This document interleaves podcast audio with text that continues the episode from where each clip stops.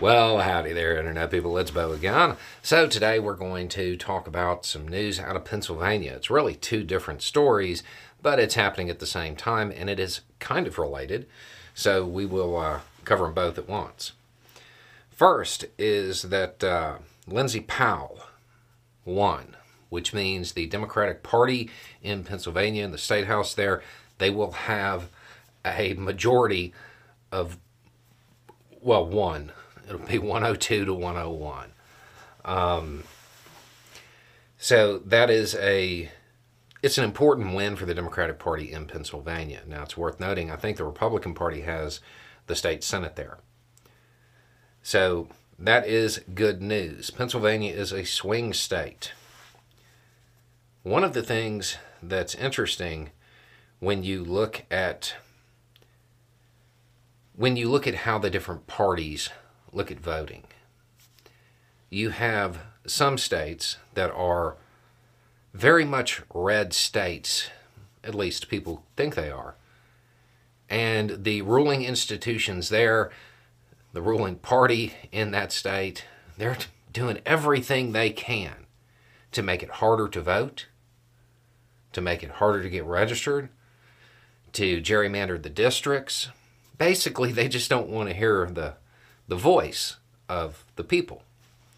They don't want to represent, they want to rule. If you look at the states that are making it harder to vote, you will certainly notice a trend when it comes to party of affiliation. You know what else is happening in Pennsylvania? The governor there is instituting automatic voter registration.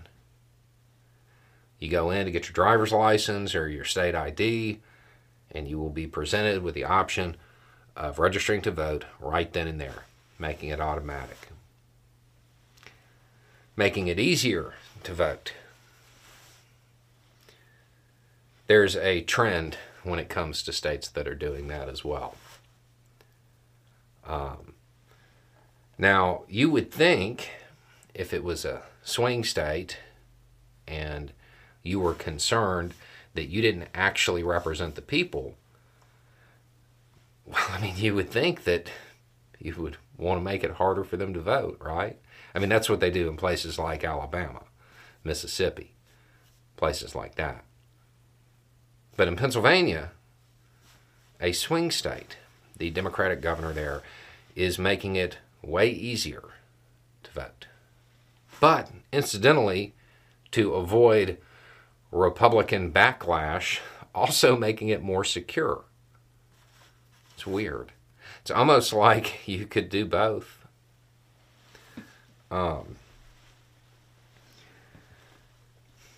this will probably have an impact in the next election. With the automatic registration, there are going to be more people who uh, will be able to exercise their right to vote. So you might see a little bit, I wouldn't count on it being dramatic, but a little bit of increased turnout. I would be willing to bet that uh, the turnout is probably not going to heavily favor one party or the other. It'll probably be. Little Wing is now streaming on Paramount Plus. I'm in a period of emotional upheaval. Is that all the oh, I don't care crap?